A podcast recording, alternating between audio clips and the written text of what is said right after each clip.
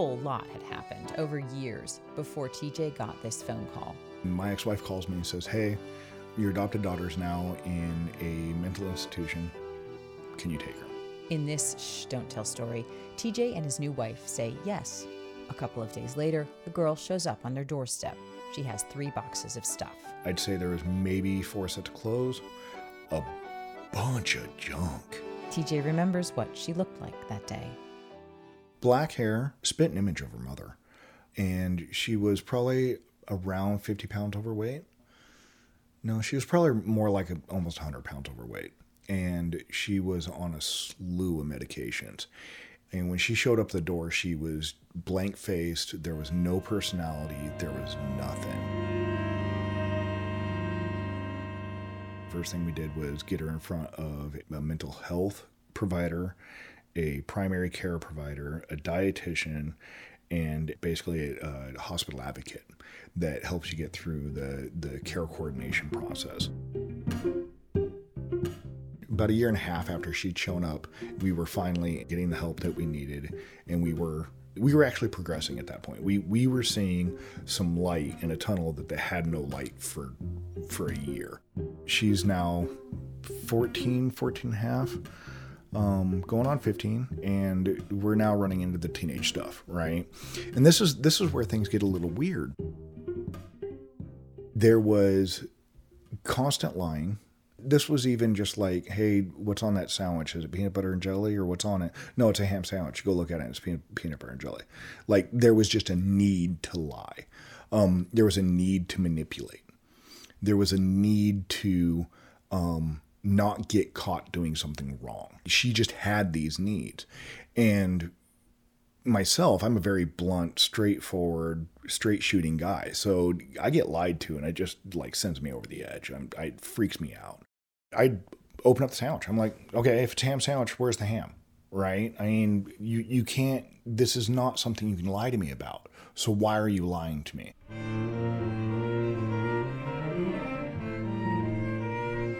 So when she ended up getting emotional, it was full-on 14-year-old kid on the floor doing full-on tantrums.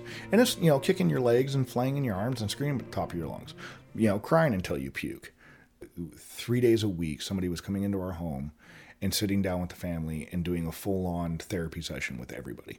And it was to help us teach our adopted daughter how to communicate, how to self-manage and regulate her emotions herself, and how for us to be able to interact with her in such a way that it was actually positive reinforcement, how to ensure that she was actually receiving the tough love that she needed, as it may be.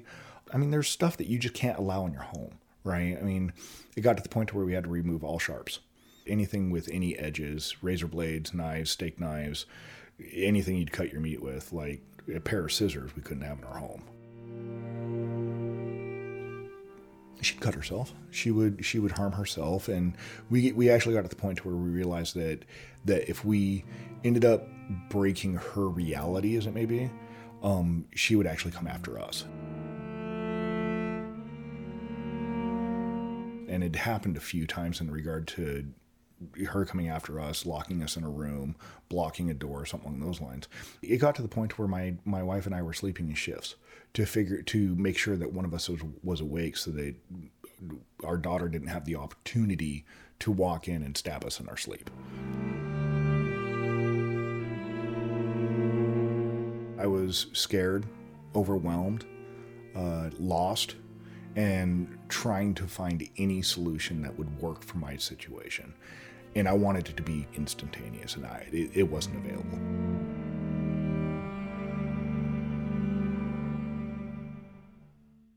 I don't know how many times I ended up calling the cops as I was restraining my daughter on the floor, holding her down and just laying on top of her and being like, nope, you're not moving. You're done. You are now restrained. The cop that actually helped me taught me how to restrain a very large person, told me exactly how far I could go in regard to what my restraints were, and told me when my triggers were.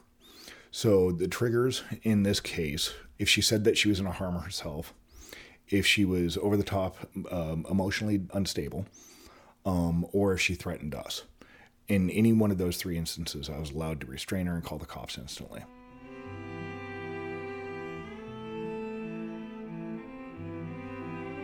they would usually come in and arrest her. One time, I can't believe this actually happened. So her room was getting to the point to where we started actually having rats come into the house. So we decided that we were going to have her leave the house with one of the psychiatrists so that we could actually clean the room. Unfortunately, the psychiatrist bailed on us. So she was actually in the room, and we were like, we need to do this. This is now like a health hazard. This has to be taken care of. So my wife went into the room, went to go start cleaning up, and my daughter swung at her.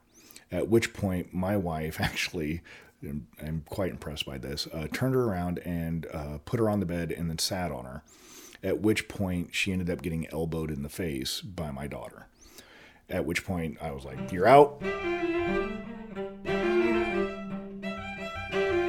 So I kicked my wife out of the room. I walked in and said, you're going to try that with me? And she was like, yeah, and swung. And I took it, put her on the ground, left her there. She is now doing the 8-year-old tantrum thing. My wife is on the phone to the cops. The cops are hearing all of it. They were at our house within like 3 minutes. I mean, it was probably the fastest response time we'd ever had. Cop walks in, sees what's going on, looks at my daughter and says, are you done now? I'm here. You're going to have to stop this. And my daughter actually threatened him, at which point he pulls his gun on her and says for me to get up and get out of the way, at which point my daughter's looking at him and actually stopped.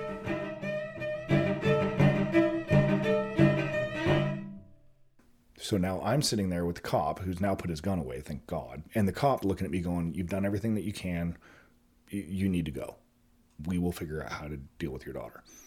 Okay, so I went outside. I'm a smoker. I smoked, freaked out myself, like not understanding how we landed in this place, not understanding how it could get this far, and not understanding what my next steps were. Like there was no next steps at this point. She couldn't come back into our home. She couldn't go anywhere. And the cop was giving us no options. Honestly, there was a level of relief. Because it pretty much broke the camel's back. It basically created a situation in which there was no way we were going to be able to manage it any longer.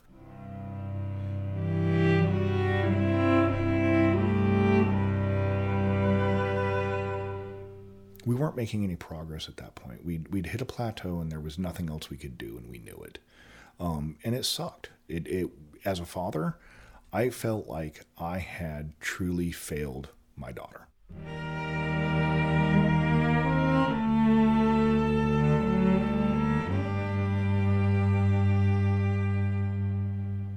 Right after that episode, she ended up going into a residential, which was basically a psychiatric group home for teens who were all kind of facing the same thing.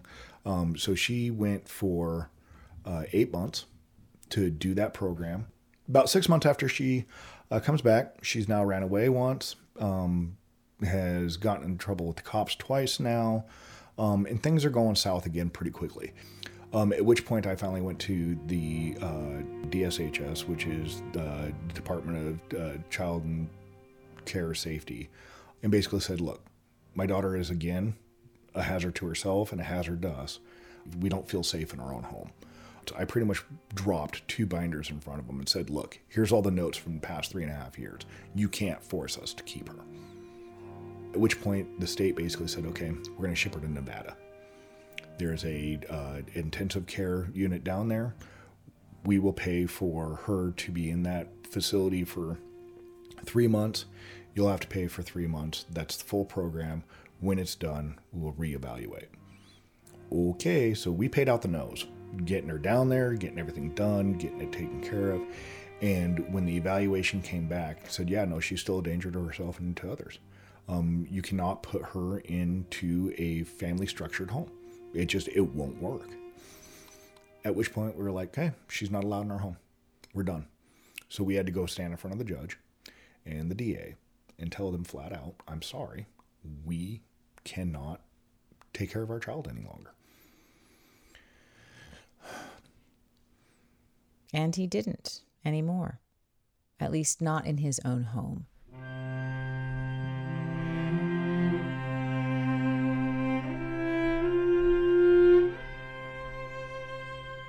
But a lot happened after that moment in the courtroom, and TJ and his daughter are in regular touch.